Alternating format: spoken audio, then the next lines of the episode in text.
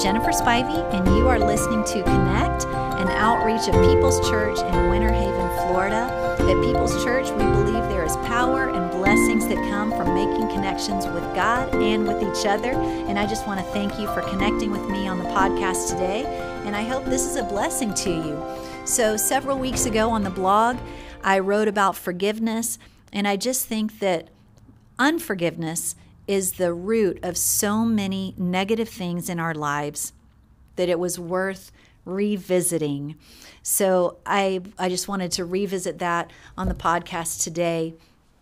Review is good for us. Even if we've heard it before, it's good to hear it again. Um, my husband has a quote. He says, When all you have is a hammer, everything is a nail it's a good mental picture. You know, with only this one tool in your toolbox, you have no choice but to pound everything in sight. So let's talk about forgiveness today because it's all important. Forgiveness can propel you forward, but sadly, the opposite, unforgiveness, will stop you dead in your tracks. I found a definition and a quote for you today about forgiveness. Here's a definition Forgiveness is the intentional and voluntary process by which a victim undergoes a change in feeling and attitude regarding an offense, allowing them to let go of negative emotions such as vengefulness, and often with an increased ability to even wish the offender well. Wow. That's when you know you've forgiven, when you've given up vengeance, and you even can say, I wish that person well. That, that would be a huge step in forgiveness. A quote that I found that I like it says, "Do not forgiveness doesn't excuse their behavior. Forgiveness prevents their behavior from destroying your heart." Wow, how true and how powerful that is. One of my life verses, I consider it very nearly daily, is Psalm 119, 165. It says, Great peace have they who love your law, and nothing causes them to be offended. Nothing causes them to be offended. That's powerful. That means that as we value God's word over all else, it always weighs heaviest on the scale in our heart. When good things happen, the truth of the Lord is considered more important. When bad things happen, the truth of the Lord is considered more important. When we have a choice between our emotions and God's truth, we choose God's truth. Forgiveness isn't easy. In fact, this really can be one of the most difficult things that we have to do. To truly forgive should include some of these following things, whatever you think may apply to your situation. Forgiveness should include the giving up the need or the desire to tell your side of the story. Forgiveness should include giving up the hope of being mis- of being understood or having people commiserate with you. You know, when I if I've truly forgiven something, then I don't need to revisit that thing. I don't need to rehearse that thing. I don't need to look for people to take my side or commiserate with me. It's not necessary. I'm sure I've told you this before. I was in a situation many years ago and I called my called my best friend and said, you, you will not believe what happened. Listen at this thing. And I started telling her something, and she said, Jennifer, I'm going to listen at this today, but this is the last time I'm going to listen to this. You've moved out of processing into rehearsing. And at that moment, I realized I don't have forgiveness in my heart. I'm continually telling my side of the story. I want somebody to commiserate with me and that's what I was looking for when I called my best friend. And so I just want to encourage you as you forgive, you also give up the the hope of being understood or give up the hope of having people commiserate with you. You're not trying to draw people to your side. You're trying to let go of an offense. Just drop it. Forgiveness ought to include giving up the right to punish whoever hurt you it ought to include releasing any conditions that you may have placed on your forgiveness. The offender may not repent, but you have to uh, you have to forgive them anyway. Give up the the right or the need to get an apology. You may or may not get it, but you've got to offer forgiveness with or without it because that unforgiveness is eating away at you. Possibly forgiving could mean accepting that you may never recover what the offense cost you. You know, in my type A, my type 1 on the Enneagram world, I want things to be symmetrical. I want to be able to say, I lost this thing and I gained that thing in its place. But that's not always how this works. And so there may be an offense that cost you something and you may or may not recover that thing. But God will always take care of you. So as you forgive, realize that you may not recover what the offense cost you. As you forgive, you may have to let go of the fact that the offender may not deserve your forgiveness.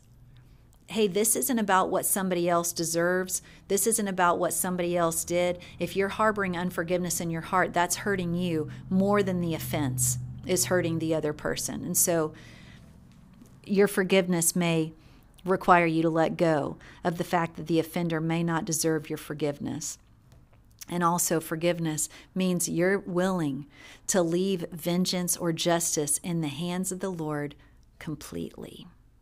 These are hard, hard things. I'm not, I'm not presenting something easy. It's not easy to let go of these things that we consider rights.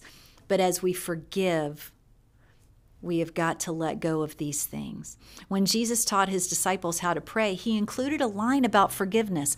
Matthew 6:12 says, "Forgive us our trespasses as we forgive those who trespass against us."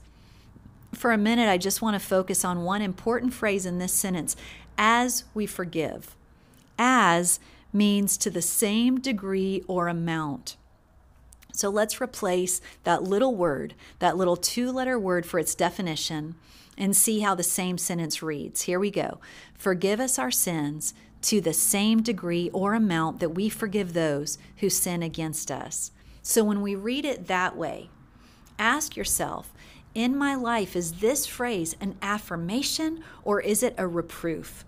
Do you already forgive others to the same degree in which you would want to receive forgiveness yourself, or do you need to work on it? Are you pleased that you're asking God to forgive you in the same degree or amount that you forgive others? Or are you concerned that He might just forgive you in the same way that you forgive others? Unforgiveness and harboring offense will stop your progress like nothing else in your life. Unforgiveness and harboring offense, it'll cost you. You'll lose relationships. You will lose ministry opportunities. You will hurt more than yourself and the offender. Everything will be affected, and it will spread like cancer until you let it go. Unforgiveness and offense insist on being held with both hands, they won't leave room for anything else. Jesus also tells us whenever you stand praying, if you have anything against anyone, forgive him, that your Father in heaven may also forgive you your trespasses. But if you do not forgive, neither will your Father in heaven forgive your trespasses. That's Mark 11, 25 through 26. Refusing forgiveness, refusing to release offense, will take up all of your energy and it will block forgiveness from God in your own life. The longer you hold it, the more your life and your relationships will be affected. Unforgiveness will consume your mind and consume your thoughts. Let's come back to my husband's quote When all you have is a hammer, everything is a nail. It's a good mental picture. With only this tool in your toolbox, you have no choice but to pound everything in sight. I think another way of saying this same thing is that the unforgiveness in your heart acts as a filter. Everything that comes to you must pass through this unresolved offense. Everything that comes to you must come through this hurt, and then everything becomes about you. Unforgiveness makes you self centered. That's different than selfish in this context. I want you to appreciate the difference, but I don't want to stop there and spend too long on that. But let me say that sentence again unforgiveness makes you self centered. Everything becomes a piece of the offense. Every event, every action, every word passed through this hurt becomes tainted by the hurt.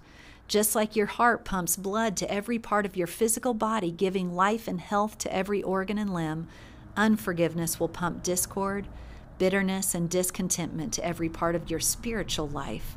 Once your spirit is poisoned by unforgiveness, you really are in trouble. I'm convinced that a vast majority of our problems are rooted in unforgiveness. Is there a situation that you can't get off your mind? Is there a person that you can't respond to with the love of Christ? Are you looking for this person to fail or even hoping that they will? You probably, if you answered yes to any of those questions, you probably have unforgiveness on some level, even buried in there. Root it out. Open your hands, release the offense, and allow the Lord to fill you with His goodness once again.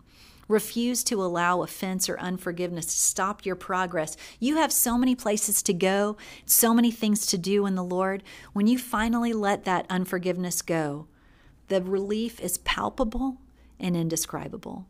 God is so generous and so kind, you'll be overwhelmed by that first breath of fresh air, filling your spirit with freedom and peace. So let's drop the hammer of unforgiveness today. Stop pounding everything in sight. Stop allowing that offense to be the filter through which everything comes to you.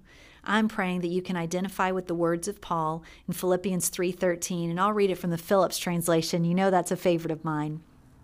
I do concentrate on this. I leave the past behind, and with hands outstretched to whatever lies ahead, I go straight for the goal, my reward, the honor of being called by God in Christ. Freedom from offense, being able to not only receive forgiveness, but also offer forgiveness freely. That's a treasure. And my friend, you're going to want both hands available to hold it. Thanks for listening in today. I'd love to hear from you, whether on today's topic or perhaps something you'd like to hear discussed, shoot me an email at connectwomen'sministrypcwh at gmail.com or find me at People's Church Winter Haven on Facebook or Instagram. I want to thank you for joining me for the Connect podcast, and I look forward to connecting with you again soon.